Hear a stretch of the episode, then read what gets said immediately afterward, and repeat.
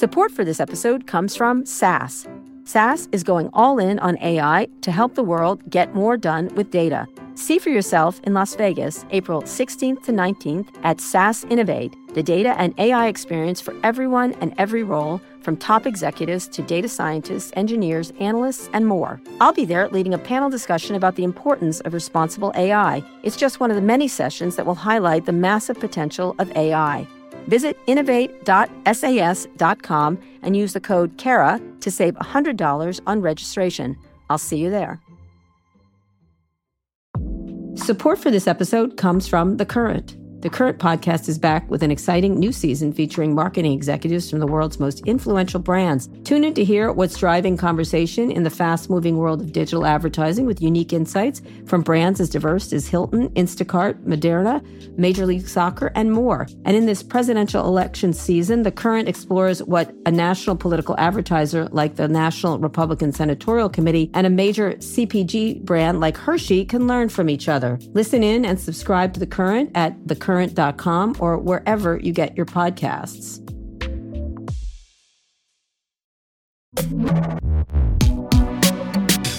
Hi, everyone. This is Pivot from New York Magazine and the Vox Media Podcast Network. I'm Kara Swisher. And I'm Scott Galloway. All right, Scott, what is with your costume? I don't know what to say. Come on. I was I, I, I, was triggered. I was triggered. I literally opened threads up and there you were. And then there you were with Bill Maher it was very disturbing and the entire, and everyone was like, find out what happened, Kara. So what happened, Scott Galloway? Well, the costume was genius. I went as Deadpool.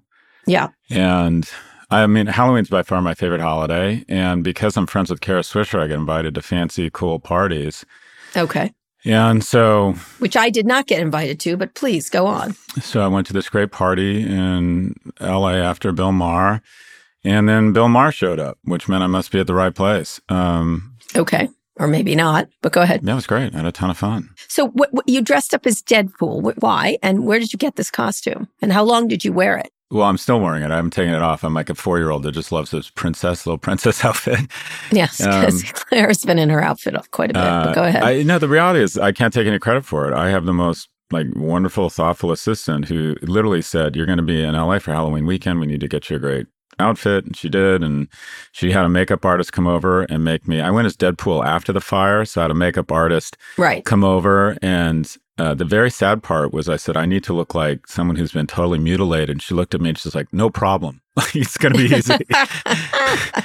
But she put all these scars on my face and it was a ton god it was great. I had a ton of fun. I'm really you blessed. had a good time. Yeah. you had a good time? Was it very hollywoody? Was it like all yeah Hollywood there were people? There were i think i'm their kind of their diversity invite like oh yeah invite the professor that's kind of funny yeah, um, yeah. But it was a bunch of fabulous, yeah. good-looking young people, and I'm none of those things. But yeah, I had a great time. Great time. What'd you do? Amanda and I took Claire to see the Taylor Swift show uh, concert movie, which was fantastic. She dressed up, um, and she was uh, she had a great time. She watched the whole thing through. She's only four, but she managed to do it. a lot of little girls dancing in the aisles. Um, and it was a great film, I have to say. Another flawless effort by Taylor totally classy. Um, everything that you might indulge yourself doing, like behind the scenes, she didn't do. It was just the concert, beautifully photographed, uh, beautiful. Even, even like at the end, the end credits were beautiful. Like it was really well done. And then uh, I, I, I decorated Halloween all weekend. I, I did a, an ex- excellent job as Dad, uh, Dad Swisher, um, uh, decorating the house. Can we make a deal? If I stop with the dick jokes, will you never bring up Taylor Swift again? No, no, no, because you're not going to stop with the dick jokes. No, fair enough. Fair enough. Big Ed and the twins are still with us. All right. But let me just say, dick jokes do not, uh, you know, are not the engine of our economy and keeping us out of recession. But let's not go into that. And, and she, she's not a billion, she's a billionaire now, by the way. Anyway, Scott, we were all over the airwaves this weekend. I was on The Simpsons. They did a mockumentary episode about Elizabeth Holmes type character. Let's listen to a clip. So Lifeboat was just following the tech industry playbook. Fake it till you make it. Or as I call it, LIPO until you IPO. But the employees were already dreaming of cashing out.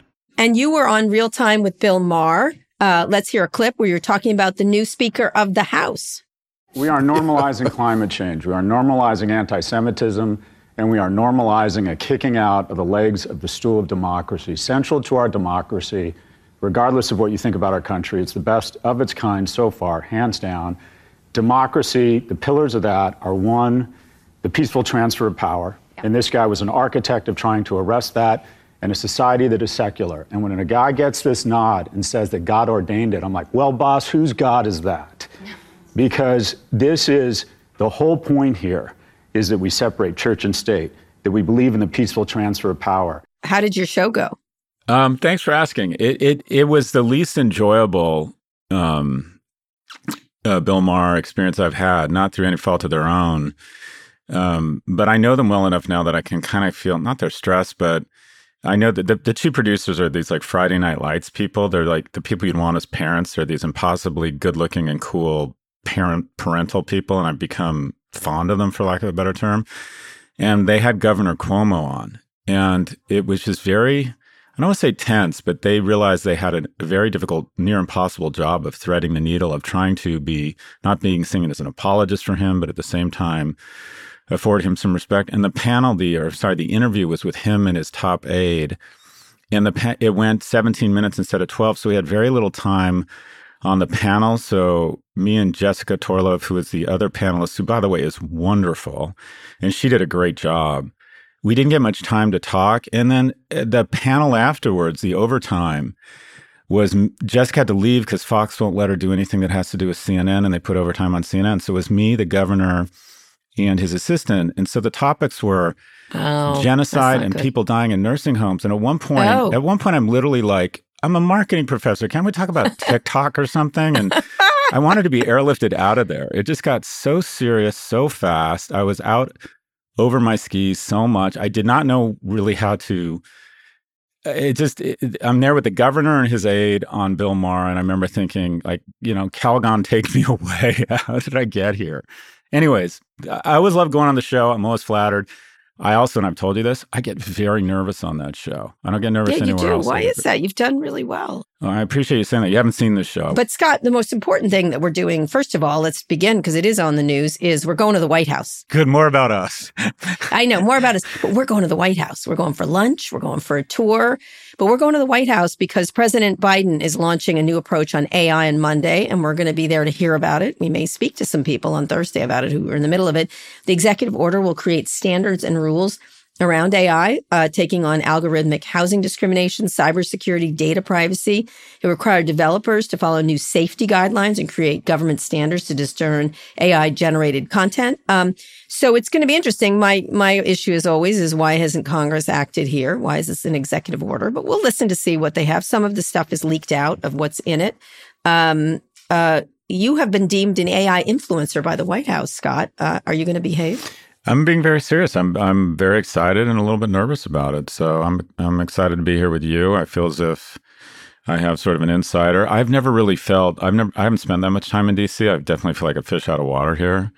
Um, but I'm just super excited. It took me, you know, 58 years to get to the White House. So here I am or here we are, I should say. Yeah. So, so from the AI rules, have you do you know anything about them? Or you're just going to show up and look pretty, and I'm going to do all the talking. I'm I'm happening? literally just gonna just gonna listen and try and keep an open mind and be very supportive of what I look. You can't you can't sort of heckle from the cheap seats about an absence of regulation, and then they try to get out in front of this, which I think is the right thing to do. And I I'm going to try and be very supportive. And should they want feedback on it, uh, I think this is a big issue, and I respect the fact that rather than trying to let it grind through the gears of Congress or not, they're trying to get out in front of it. I think it. I think it speaks well to the administration that they're at least thinking about it. My guess is they won't get it right, they won't get it perfect, but for God's sakes, at least they're starting, right? Is there one area you think they really need to focus in on from your perspective? They're doing a lot of things here. This is sort of a broad thing of how uh, agencies should act and all kinds of, you know, they're, they're focused on algorithmic discrimination. Obviously is important to someone like me, but I think the, the uh, also standards about where AI generated content come from is going to affect every industry, especially media, which we're in. Um, so these are the kind of things they have to be thinking about. I'm worried they're going to spend, and this is going to come off as get off my lawn privileged white guy, but I'm worried they're going to spend a ton of time, you know, trying to figure out the biases. The, the problem is this thing is going to have a bias because hi- historically we are a biased nation. So every piece of content that's fed into this thing will reflect our biases to date. And I think that's an issue, but I think there are much more important fish to fry here, specifically ensuring that foreign bad actors don't use AI tested uh, misinformation to pervert the elections to further divide us. I think I think the biggest threat to America right now is not Putin, it's not jihadists, it's the fact that we're being divided internally by these platforms. And then when you have an amoral management team of platforms willing to cash anyone's check and someone can AI test information to try and get Trump elected such that they overnight win the war in Ukraine. I think this is a defense issue. I think it's a propaganda issue. So, yeah, let's make sure that it uses the right pronouns, but I don't think that's our biggest problem. Okay. All right. I want you to say that to President Biden. He's going to be there, you know. Yeah, I'm excited. I don't. Do we get to take a picture with him or anything like that? I don't even know. How does this all I work? I'll, we'll see if we can get you a picture. That's literally how I'm. I'm You're such gonna a tourist. like, here's- I'm here's a such co- a tourist. do we get a picture with him, Mom? Two things before we go um, is one is you you are not to wear that outfit. You are not to wear that outfit to the White House. One. No, I've, I've been hauling a suit. I've been hauling a Deadpool costume and swords and a suit around America. You're not wearing any of that to the White House. Number two, do not touch anything when we're there. I Don't want you to keep your hands. Why would I not touch Don't like touch vases. Don't touch buttons. Don't set off a nuclear I'm very well situation. behaved. I don't go. Don't wander around like you're in like national treasure. I just want you to just stick with me, okay? And we'll be good. We right, got it. All right. I want you to I'm. I'm both a little bit right. insulted and flattered that you're worried about me. Yeah, I thought you might wear the outfit. You know, I have been to this stuff before. Okay, all right, but it's this, the White House. have- This is the White House. you know, I've been to like bar mitzvahs and okay, stuff. this is the White House. You'll see. You're going to be awed. I have to say, I'm awed every time I go into the White House. It, you still do. As, as cynical as I can be, I'm always awed by the White House. We're right near it, so we're going to walk over. We're going to wander over uh, and and go over there. I'm going to give you a little historical uh, facts as we walk over. You're going to be irritated. It's going to be great. Anyway, um, before we move on, the sad news about actor Matthew Perry, who died this weekend at age 54. He's best remembered playing Chandler Bing, of course, on Friends, but had a number of other roles in TV shows and movies. But really, he was Chandler Bing. He was very candid about his issues with substance abuse and addiction over the years. His that book was something else. I know a lot of people like to drag on Friends, but I liked it. I watched so many episodes. He was obviously a very gifted comic actor. Um, seemed to be a very kind person, suffering from you know people kept calling him sad clown as this weekend, which was sad. And he, of course, died in a very sad way. Um, I don't know if you have any thoughts on this, but he was very candid about an inability to beat his substance abuse issues. Um, look, I don't. I think one of the ways you grow and mature as a person, and maybe unless you're more evolved. When I was younger, my attitude towards with addiction was quite frankly a little bit like get your shit together, as if it was something that was more controllable. And then as you get older, and if you get exposed to people, I remember Kara being because I was someone's boss, being invited to an intervention of a kid who had uh, an addiction to heroin, and quite frankly was a high functioning person. I had no idea. And they all went around the room and taught, you know, told him how much they loved the kid and how how fucked up his life was. And I'm not exaggerating. He said, "I love you all. I get it. I choose heroin." I mean, it was just so like, oh my god, did he just say that? And you just see the kind of grip um, that these, you know, that substance abuse, you know, substance abuse has on people and how they know it's ruining. them. I mean, I love. I saw this meme that said, you know, addiction is choosing one thing over everything else, and recovery is an attempt to choose everything else over one thing. And some people just don't have that choice. Their brain makes that connection and it just takes over their life. And it's sad because you get the sense I mean, I, I didn't know the guy. Maybe you knew him. He just seemed like a nice guy who was really struggling. And so you feel for him and his family. Yeah. It's interesting to watch all the reaction because every single person, there's not one negative thing. There was one comic who was obnoxious about how he died, but it seems like every single person has written a lovely thing about him. You know, like that lovely guy struggling. I thought that book was, I thought it was quite a, a gripping book. I thought it was very honest. You know, he'd spent, I think he said he spent $7 million trying to get clean and just couldn't. Now he was apparently in a clean period, but um, but he was very honest about his struggles of of, of depression and uh, mixed with opiate addiction in his case. And he, you know, he, he had one thing where he said you could tell what where where I was in my addictions by what I looked like on the show. If I was heavy, it was alcohol. If I was skinny, uh, it was pills, and if it was skinny with a goatee, it was lots of pills. I mean, which is funny, but um, but not really. You know, it just was. He was. Uh, he. You know, I just thought he was a really he did a good, really good job at what he did, and it's sad that he. Um, it is sad. It is sad. Anyway, Matthew Perry, Godspeed, Matthew Perry. You Yeah. give a lot of enjoyment to a lot of people, um, and really, uh, again, just a just a very love. Seems like a lovely person who had a very troubled life. Um, anyway, let's get to our first big story. The FCC is ready to restore net neutrality. At a recent meeting, the commission voted to move forward on a proposal to reclassify broadband as a telecommunications service, making it subject to oversight and regulation. The FCC chair says the move will, quote, protect internet openness and consumers, defend national security, and advance public safety. The final vote on the proposal is likely to happen next year. Federal authority over broadband would likely include regulation of blocking, throttling, and paid traffic prioritization. Reminder, the FCC under President Obama moved to reclassify broadband in 2015. The FCC under President Trump reversed that in 2017. This has been a real volleyball match, net neutrality, and not an interesting one. Thoughts? Any at all? You know, Kara, you're going to forget more about this than I'm ever going to know. I just don't really. I I understand the basics here, but I don't. I don't get the nuance. What are your thoughts here? Well, I, you know, I, I think of the the internet as a utility, uh, but it's also look. These are for profit. Um, I don't know why we don't consider it a utility. I never understood that. And if you call the net neutrality, it's a confusing debate, right? And uh, in a lot of ways, when I hear from, say, the cable companies or the uh, internet service providers or various things, they have a point. You know, they built these things, they've made them possible. And at the same time, prices are crazy all over the place. You know what I mean? Like it's not, doesn't make any, any sense. And so I think this has been sort of a capitalism versus commonism, I guess, or the commons, um, argument for a very, very long time. Um, I, I do not see why it is not regulated like telecommunications. I've never understood that.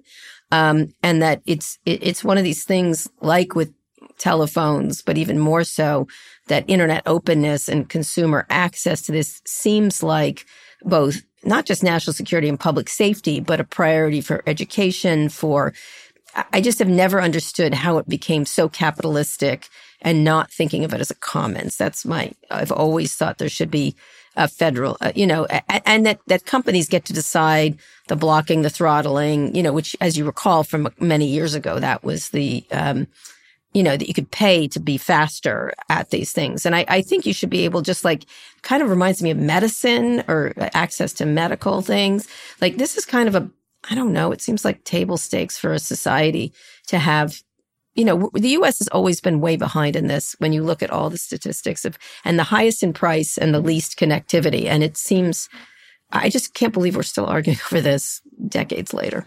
But And but but to be fair, I do remember when they did away with kind of net neutrality, or the FCC uh, did away with it under the Trump administration, and there was a lot of the sky's going to fall, and poor people won't be able to get broadband, and they'll start throttling different things to price gouge. And I haven't, at least as a consumer, seen that.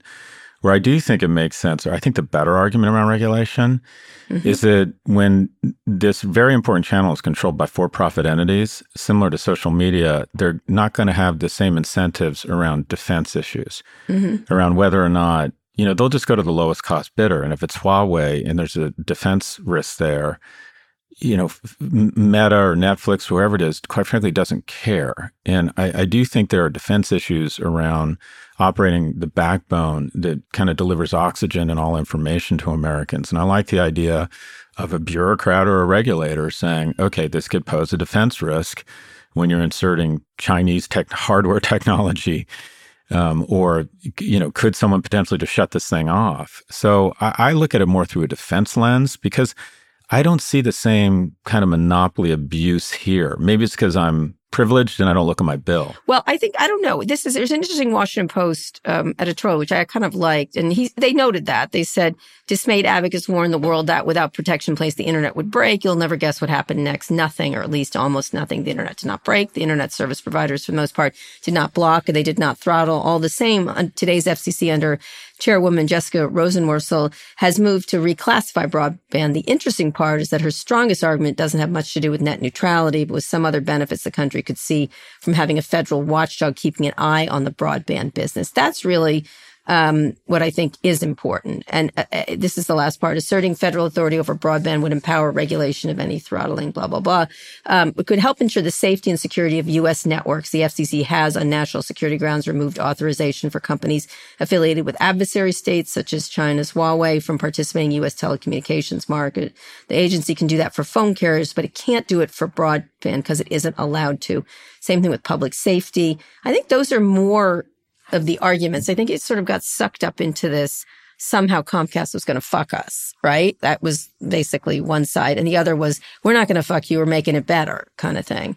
Um, and I just think, you know, the fact that the fact is, again, getting back to our White House visit and everything else is so much of this stuff has not been updated by Congress, you know, because it's, it's, it, the Telecommunications Act, um, is, is, is archaic, like as, as the Washington Post calls it. And I think that's the, the, you need some sort of internet governance. And so what is that? And they resist governance, but they haven't written any new laws for the new era, right?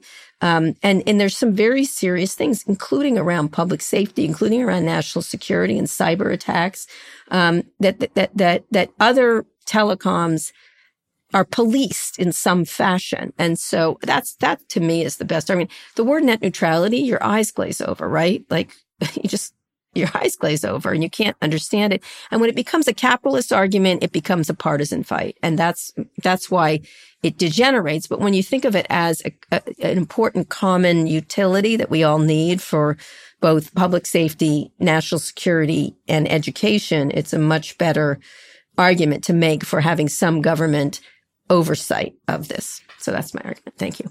I'd like to be FCC chairman. We'll see where it goes from here. Um, I, we should have uh, the chairperson on from from there talking about what's going on, so she can explain it to us. And then someone who doesn't agree with it still, but not the same argument. We should start to think about in a new, fresh way. All right, Scott. Let's go on a quick break. we come back. Why the EV gamble isn't paying off.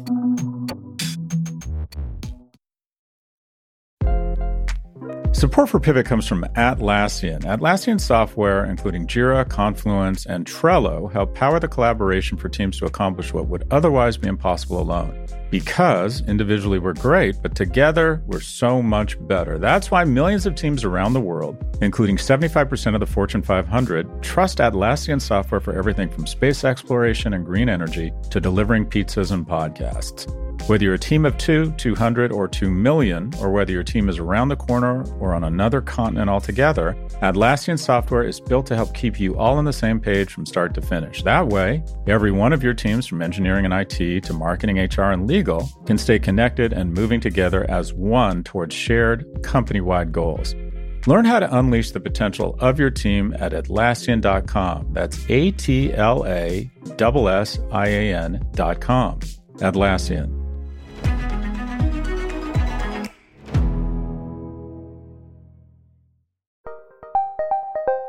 Did you know the Capital Ideas podcast now has a new monthly edition hosted by Capital Group CEO Mike Gitlin? Through the words and experiences of investment professionals, you'll discover who was their best mentor, what's a mistake they made that changed their approach, and how do they find their next great idea. Subscribe wherever you get your podcasts. Published by American Funds Distributors, Inc.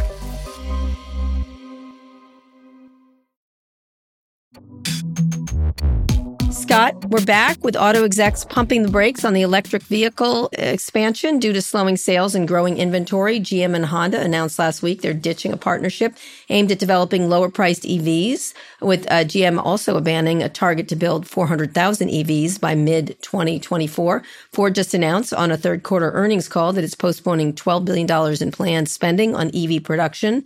Um, Toyota's chairman was recently asked about this downtrend in U.S. EV demand and said people are finally seeing reality, although they were deep into it.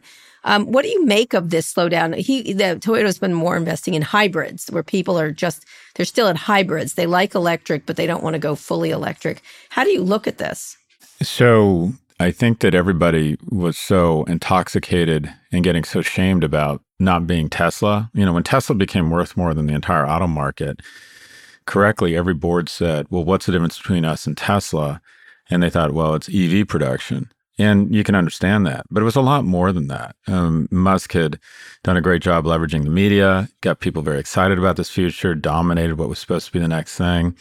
And that conference I was at with you, um, there was someone from the oil and gas industry, and he said that effectively, if you asked auto companies to just figure out a way to um, buy carbon credits or invest in reforestation and go carbon neutral with all the cars they were producing, that that would be a more economical way of of helping the environment and giving people transportation needs because EVs are still very expensive and they have their own environmental issues. Now, whether you believe that or not, it's clear that the automobile manufacturers, I mean, you could argue strategically that they were, they, they, this was a bit of a dumb move. You got to skate to where the hawk, puck is, but you also got to realize we're really good at building internal combustion engines.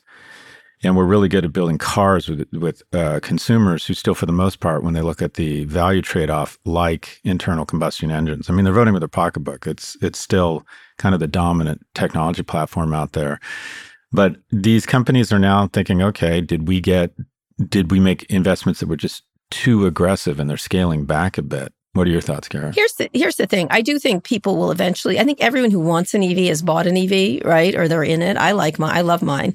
Um, I think it's great. And those who can afford to put electric um, chargers in their homes, um, they're coming down in price, obviously, or and it's still not built out, so people are still nervous about it. And then the price point um, is not.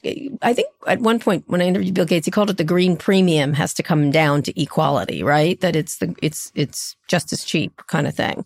And they tend to make choices if that's the case, um, economic choices. What's interesting is Toyota, who's this, there's this new to, this Toyota CEO that's sort of lecturing everyone, but the company itself had an in-house startup that was supposed to take uh, the, the company into the future. Uh, this is a great story in the Wall Street Journal. They did a great job on it. The unit's plans included a multi-billion dollar city where people could test out self-driving cars and live in smart homes. Also, a new operating system for Toyota cars that's been delayed. Um, they hired a they hired a, a very uh, prominent uh, Google uh, car person. Um, I, I, do think everyone did get get ahead of themselves where the consumer wasn't yet. At the same time, and I think you're right about sort of the Tesla envy that sort of pushed. It's sort of it reminds you of streaming, right? Everybody rushed into streaming after Netflix. Um, in some ways, and then there was only Netflix left to make money at this. Yeah, it's um so Ford said it's postponing 12 billion in planned spending. Um, they've already abandoned their targets. Uh, the, the, bottom line is, is they all thought they would get the same sort of Tesla bump, and they haven't. What they did was the, the worst of both worlds. They don't get credit for forward-leaning investments in EVs. At the same time, their profits are going down because people still want to buy Escalades. And the most profitable part of the U.S. auto industry is trucks you know, kind of the gas guzzlers, the internal combustion engines. And there's something also, you know, I don't know if it's like my, I don't know, fake masculinity or desire to be strong or caveman instincts.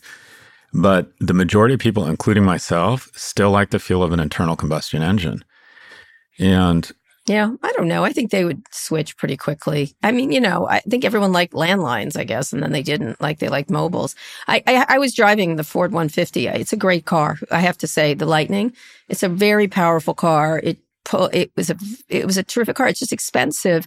And I think people are nervous, right? And it's not that it's, they did a beautiful job. I have, it's gorgeous and strong and powerful and expensive. And, and I think people are, have that, you know, they have that worry about, um, being able to charge it, et cetera, et cetera. And it, it's just the consumers haven't shifted over yet. So do you imagine there being like the same thing with streaming, which is these people are all in for this, but they're going to lose a lot of money and then sort of Tesla cleans up? Because I don't know if this will help Tesla necessarily, but maybe it will. Well, I mean, already 50% of US adults uh, have said they don't see themselves as likely EV buyers. And what's what's the scariest thing about that number is that it's risen, and that is more people now see themselves as less likely to own an EV, and it, it, most of it is they blame a lack of EV infrastructure. That there is something weird about so um, there is something weird about going on a trip and being feeling vulnerable. you know that you yeah. go to Disney. Yeah, like, there's not a gas station. There's always a gas station. I remember I checked in and I went to you know Orlando and I checked in and the, and I said, "Can you charge our car?" And they said, "Oh, the thing we have is broken, not working." And you feel just you you feel you feel vulnerable.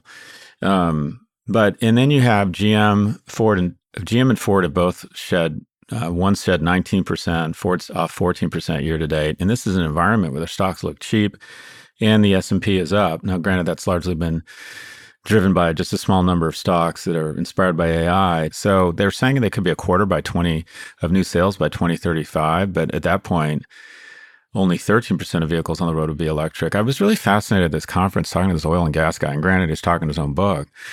But he's like, if the goal is to grow the economy and the goal is to decarbon the world or get in the way of climate change, there are cheaper, more efficient ways to do it. Yeah, you know, he talked about what I thought was really fascinating, and I didn't know this. He said the cheapest way to take carbon out of the air is reforestation.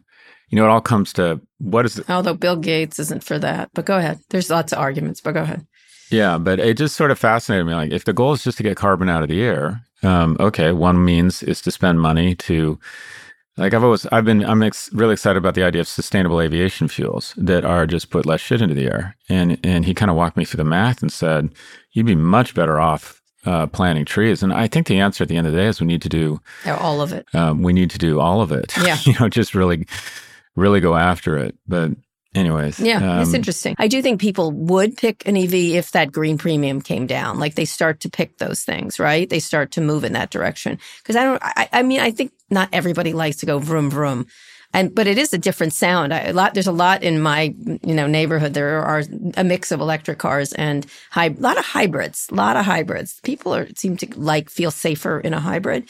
Um, but it, but the cars, the, the electric cars have that hmm, when they come down the street, right? They, when they, you can barely hear them. I can hear them. You know, I have that sound and I kind of like it. I find it rather soothing, um, rather than a vroom, vroom, vroom. And it's because there's a guy who comes every night in front of our house and parks and vroom, vroom, vrooms for some reason plays music. It's kind of this weird we don't know what to do about it. And, and it's really irritating because he vrooms and he plays really bad music. And then the, then the other person has an EV and it goes, mm, as it comes in. So it's, I don't know. We'll see where it goes. Um, uh, one of the stories that actually got a lot of attention too is self-driving cars. You know, I love self-driving cars. I do not drive in cruises because I'm more worried about them. I thought the Waymos are doing a better job in San Francisco, but uh, there was a terrible accident in San Francisco where a driver car hit someone, was tossed into the road, and a, a, GM Cruise ran over the person and wouldn't get off because they didn't know what to do. The car didn't know what to do. Um, it was initially caused by a human, which is the whole thing is a mess. It's a real mess. But uh, GM's subsidiary Cruise uh, announced this week is proactively pausing driverless operations nationwide. It's been operating, I lots of places, including San Francisco. Um, the California DMV suspended its license to operate, calling the vehicles not safe for public after the incident. Um, Waymo did not. Uh, again, I ride in Waymos, and uh, I, I do not ride in cruises because I know a little bit about you know what they're doing at Waymo versus Cruise, and um, uh, I felt less safe in those um, you know, this driverless thing is also still going to be problematic, largely because of the interaction uh, between uh, cars and people, like uh, uh, uh drivers, human drivers, human pedestrians, people getting used to these things. Again, a very um, problematic, you know, transition that's going to be happening. I still do think eventually everyone's going to be in driverless cars, and I'm a proponent of them, but it's definitely a setback. The thing I don't get about it, and I wonder if some of it is political or being sponsored, the backlash is being sponsored by varying lobbying groups who have a vested interest in the status quo because it strikes me that we're holding algorithms and machines to a much higher standard than than people because there's something kind of scary about the idea of a machine running over someone but there are you know there are a lot of people uh, yes. hit people and run over people yeah. and I'd lo- I just love to see the data cuz my gut and we should validate this but my my hypothesis would be that these things are actually uh, less dangerous. Um, what I have heard about EVs, AVs is that it's like your 16 year old paranoid, um, you know, very careful new driver, and that is they are so slow as to be painful and slow. They are. I told you that. I think I told you that. It's they used to be like your grandmother driving, not a good driver and too slow, and now you're like your good aunt driver who's too slow. Um, I think what it is is the is the intersection of, of drivers who are human and drivers who are driverless is if it was all driverless, I think we'd be a lot safer with some incidents. Um, and there's always going to be incidents no matter how you slice it. But this one was really, uh, it was a human who hit someone and then the, they fell into the street. Anyway, it just was terrible Is it two. Yeah, no, it is terrible. It's like, I mean, the real tragedy for me is, you know, when I drive an electric car and I've been on a long trip, it's like, mm-hmm. you know, it's like when I have diarrhea, I'm just hoping I make it home, Kara. I'm just hoping I make it home. Sorry. Oh, just, God. You usually do. I always, I have a vision of, of like all gas stations being turned into electric um, uh, charging station. Like, I was like, why can't we just turn a bunch of gas stations into it so that you r- drive up? Th- that's a correct point. I mean, my, I don't think Tesla, I don't think Tesla disrupted the auto industry. I think Tesla disrupted gas stations. The reason I loved my Tesla, and I will, I'm waiting for the new Range Rover EV, mm-hmm. is that I, I think the worst the worst retail in America is TSA, grocery stores, and gas stations. Gas stations definitely feel like this is where I will uh, somehow get cancer that that emerges 20 years later. I'm going to get shot here. Gas stations just is the worst retail in the world, and the the opportunity to avoid gas stations. I mean, if you look at, look at it this way, EVs are now I think like 52 grand, and regular cars average like I don't know 48 or something, whatever it is, but the thing I love about an EV is that if you have to go to the gas station once every week and it takes you, say, a total of 15 minutes to pull in, do your thing, the credit card doesn't work, you go in, uh, you're talking about 13 hours of time in a gas station per year. And I would say, what would someone need to pay you to wake up at 6 a.m., get to a gas station at 7 a.m., and drive around the block to the same gas station all day long and fill up until 8 p.m. that night. People would pay a lot of money to avoid that. I think it's the gas station, uh, worst retail that has really driven EV sales. But yeah, yeah, we'll see. We'll see where it goes. All right, Scott, one more quick break. We'll be back for wins and fails. Support for this show comes from Fiverr, the world's largest marketplace for freelance services. In the fast paced world of business, every decision counts. And when it comes to hiring, there's no room for guesswork. That's why Fiverr has developed solutions for businesses to make outsourcing projects simple, quick, and compliant. You can gain access to curated talent through Fiverr Pro's catalog of top freelancers, organized by skill and experience. Streamline your projects with a user friendly dashboard where you can track progress and collaborate with your team. And for anyone needing the highest level of white glove service, Fiverr Pro's project partners can manage multiple freelancer engagements for you. Project partners will outline requirements, assemble a roster of freelancers, and manage a schedule to ensure your deliverables are completed on time. Ready to scale smarter?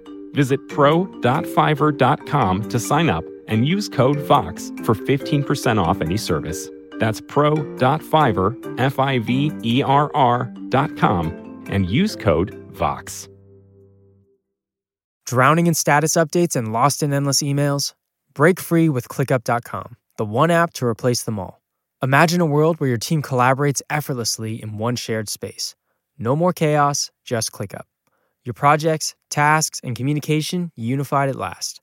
Transform how you work with customizable views, seamless integration, and real time updates. ClickUp is your shortcut to more productive days and happier teams. Join the millions of productive teams already streamlining their workflow. Visit clickup.com to get started. Okay, Scott, let's hear some wins and fails. Uh, my win is being in our nation's capital. Um, I'm always very inspired to be here. I feel very fortunate. I think the, you know, I, have said to you, you many times, and I think you appreciate this too, that we're talented people and we work hard, but we live these extraordinary lives because of, you know, huge investments and vision that uh, people have made before us. And, you know, the smartest thing I ever did was being born in America. And I, I love being here. I think it's, it's inspiring to see the monuments and to see how many talented people are working their asses off, to see, quite frankly, just how, you know, badass America is, how wealthy we are, and how beautiful the buildings are here. I was, you know, in New York, we make the money, and DC, they spend it, but I, I think they spend it really well. It's just nice to be here. I'm also very appreciative that you got me involved in this and you're going to take me on a tour of the White House. It's fun to know important, influential people. So my win is being in our great nation's capital. My loss is, and I'm I'm going to harp on about this, and I realize I have a tinfoil hat here, but I saw that boomers 70% of boomers support Israel or say they support Israel. And among, I guess it's Gen Z, it's 20%. And that 50% gap can be explained, at least partially, by a few things. One, young people have a very healthy skepticism of anything that their parents believe. And that's part anthropologically of making it easier to leave the pack. And it's also part of innovation and experimentation and evolution that young people want to do things differently. And I get that. I think there's also an incorrect, in my view, conflation of civil rights and some of the, the obstacles that non whites have faced in the US. But I don't think young people really understand the historical context here. But more than that, Kara, I still don't think that explains the 50% gap. Um, I think that we frame our lives and our view of the world through the media we consume. And I still don't think we have come to grips and realized the impact of one frame that is dominating all media amongst young people, and that's TikTok. And just as we have weaponized media and propaganda around the world to our advantage, I think the same thing is happening here. And I, I, I think we're going to spend, I think we're going to find out in the fullness of time that the CCP is doing what we have done in the Middle East, all over the world, when we were able to drop leaflets, whatever it is, we are used to an American hegemony where we control media outlets and get to control the narrative. And uh, they would be stupid not to be doing this. This is what we would be doing. But I, I wonder if the frame through which young people get their information, I also think people my age, and especially in Washington, just don't realize, just don't realize the scope, the penetration, and the dominance that a CCP controlled media outlet has over an entire generation because we're not on it. And there, the, there, the lack of diversity of media through which um, young people are getting their information. Because I got to be honest, and I, I, I'm curious to get your thoughts. I'm not only disturbed by what I'm seeing on campuses, I'm I'm actually really surprised and I'm thinking where are they getting their information? And the other thing the other thing that's really interesting here that we're going to have to think through is that when we firebombed Dresden, if they'd had live TikToks running of a of a family, I mean, if this is just sort of changing everything. People forget that the Bush administration. Well, there was an America First movement as back then. Uh, actually, Rachel Maddow has a book called Prequel about this. But go ahead. Yeah, but the difference though is that, for example, in the Iraq War, the Bush administration said we're going to have a media blackout because we don't need to see people being killed because there's no elegant way to kill people. They don't just don't float away. And when you go on TikTok, and this, and maybe this is what we need. Maybe people need to have the horrors of war thrown in their face on both sides. But when you see this like beautiful mother and father and this gorgeous child, and you hear missiles in the background and their their their Gazans it just brings war home in a way. We're not used to this. We're not used to war being live streamed like this. It's, we're used to being in charge, and we're no longer in charge of the media that young people consume. And that might be a good thing. But I wonder if they're doing to us what we have done all through the 20th century, and that is try and frame the narrative to their advantage. Yeah, I think it's interesting. I would I would push people to a really very good piece the Atlantic. Uh, I think I'm not going to pronounce this right. Simon Sebag Montef- Montefiore, and it's called "The Decolonization Narrative is Dangerous and False." And the subhead is "It does not accurately describe either the foundation of Israel or the tragedy of the Palestinians." And I think that's what's really hard. And what happens is these these these media's reduce things to these, mm-hmm. you know, and it does remind you of sort of as it says, I've always wondered about the leftist intellectuals who supported Stalin and those aristocratic sympathizers and peace activists who excused Hitler.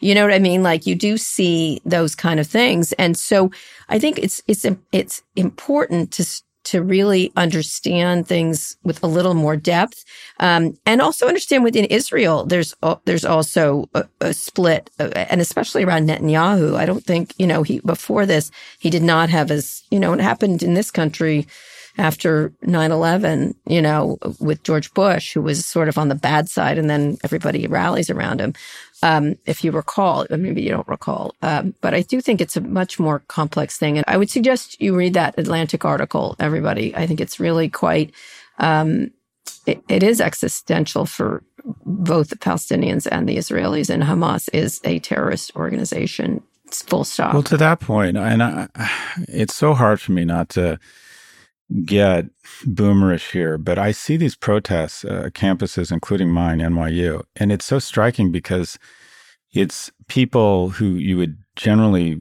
categorize as being very progressive and very very liberal.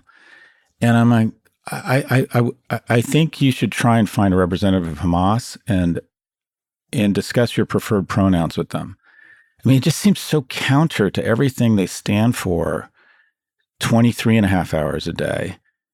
And yet, it, this has evoked enormous empathy. I'm having trouble squaring the circle here. I really am, because I imagine the Israeli government taking, for some reason, having power, taking over the White House, taking over our military. I think it's sort of business as usual in America. I think they appreciate democracy, uh, women's rights, reproductive rights, uh, civil rights, uh, uh, the uh, you know prosperity capitalism, and then I imagine what would happen to gay people, women, and and Christians or non-Muslims if Hamas took over the White House and the U.S. military. And I I I I see a fairly big distinction there, and I don't understand how these progressive forces on campus fail to see that. But I, I, I you know Got a lot yeah. to learn here. Here's let me just read this last thing from the Atlantic. So the war unfolds tragically. As I write this, the pounding of Gaza is killing Palestinian children every day, and that is unbearable. As Israel still grieves its losses and buries its children, we deplore the killing of Israeli c- civilians, just as we deplore the killing of Palestinian civilians. We reject Hamas, evil and unfit to govern, but we not mistake Hamas for the Palestinian people whose losses we mm-hmm. mourn as we mourn the yep. death of all innocents. I thought that was um, I think that was very well said. Anyway, it's a very difficult issue. We know we're going to get flack. Bring it on, I guess. Um, I'm going to go to something totally different because we need to like sure. pull this out. Um, if you want to, oh God, are you going to talk about Taylor Swift? Don't no, I'm not. That. I'm going to talk about another Thank fantastic God. woman, Brie Larson. Oh, okay. Um, uh, she is a, a, series. She's executive produced and she stars in um, based on a novel by Bonnie Garmus called Lessons in Chemistry. And it's an adaptation of that. It's on Apple TV. I got to say, it's delightful in every single way. I've just started watching it. Um, and it's about a, a woman. Uh, let me read the description. Whose dream of being a this is from a Harper's Bazaar story. Whose dream of being a scientist is obstructed by the patriarchal society in which she lives. When Elizabeth finds herself pregnant, alone, and fired from a job in a lab, she accepts a job as a host on a TV cooking show, all while craving to return to her true love, science it's it's shockingly fantastic. I just think, and Brie Larson is just so terrific. I just what a I was so happy after watching it. I just don't know what else to say. I was just totally happy after watching it. I think you should.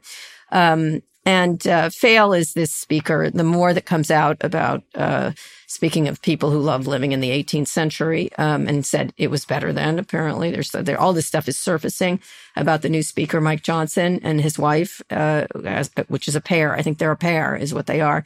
Their podcast, I've been listening to it, is disturbing. Um, they have an obsession with gays um, and the end of gays, essentially, gay marriages, gay everything. They think having sex between a man and a woman only in a straight marriage is everything else is sinful, linking uh, everybody else with bestiality and accept all kinds of things that we shouldn't be linked with. Um, I find more and more that comes out about what this guy has said. It's the, the more disturbing it is that he's second in line for the president. It's really um, very Handmaid tale. This pair it reminds me of, and I, I I tend not to like to demonize people, but boy, these videos are like I I I just had a, a flashback to the nineteen. 80s when I was coming out and uh, just or 70s and I mean the 80s really and just a flashback of that kind of la- language that I haven't heard in a long long time and there they are so the, the most senior republican in our government right now is someone who said, I mean, a couple things. One, that school shootings are a function of the fact that they're teaching evolution in schools. He believes that. And then last week, when asked for his worldview, when people said we barely know you, he said, pick up a Bible. Yeah. And in my view, that used to be disqualifying. If you look at the mullahs, if you look at if you look at governments that really have an ability to levy enormous cruelty on their populaces, it's usually driven by one thing, and that is religious fanaticism. Yeah. And we always we always perceive that danger and said, okay, it's important. You have the right to worship whatever God you want, but when it comes to interpreting the Constitution, you need to recognize that that many of us worship a different God or no God at all. And that this eh, religion first, seeing framing the Constitution or American exceptionalism through the context of one God's viewpoint it leads to very ugly places. And we used to say that was disqualifying. And even if people felt that way, they kept it to themselves. And now we have a guy that's two heartbeats away from the presidency who's just openly saying it's about the Bible. and and we never we never used to go there. Yep. Um, just so you're aware, I'm going to read this. New elected House Speaker Mike Johnson defended his extremist anti-LGBTQ views on Thursday, telling Fox News, "I'm a Bible-believing Christian," adding, "Go pick up a Bible off your shelf and read it. That's my worldview." Um, he's had a long campaign, not just against gay rights, it, it, it, abortion, everything. Um, biblical, he thinks biblical beliefs are inseparable from public affairs. I know a lot of people think this, but that's not our constitution. So um, CNN uncovered editorials written by Johnson from 2003 to 2005, which he argued for the criminalization of gay sex, calling homosexuality inherently unnatural, dangerous lifestyle, and said marriage equality poses a threat for our entire democratic system, warning that polygamists, polyamorous, pedophiles, and others would next in line to claim equal protection. An old trope, but boy, that's 2003 is not that far away.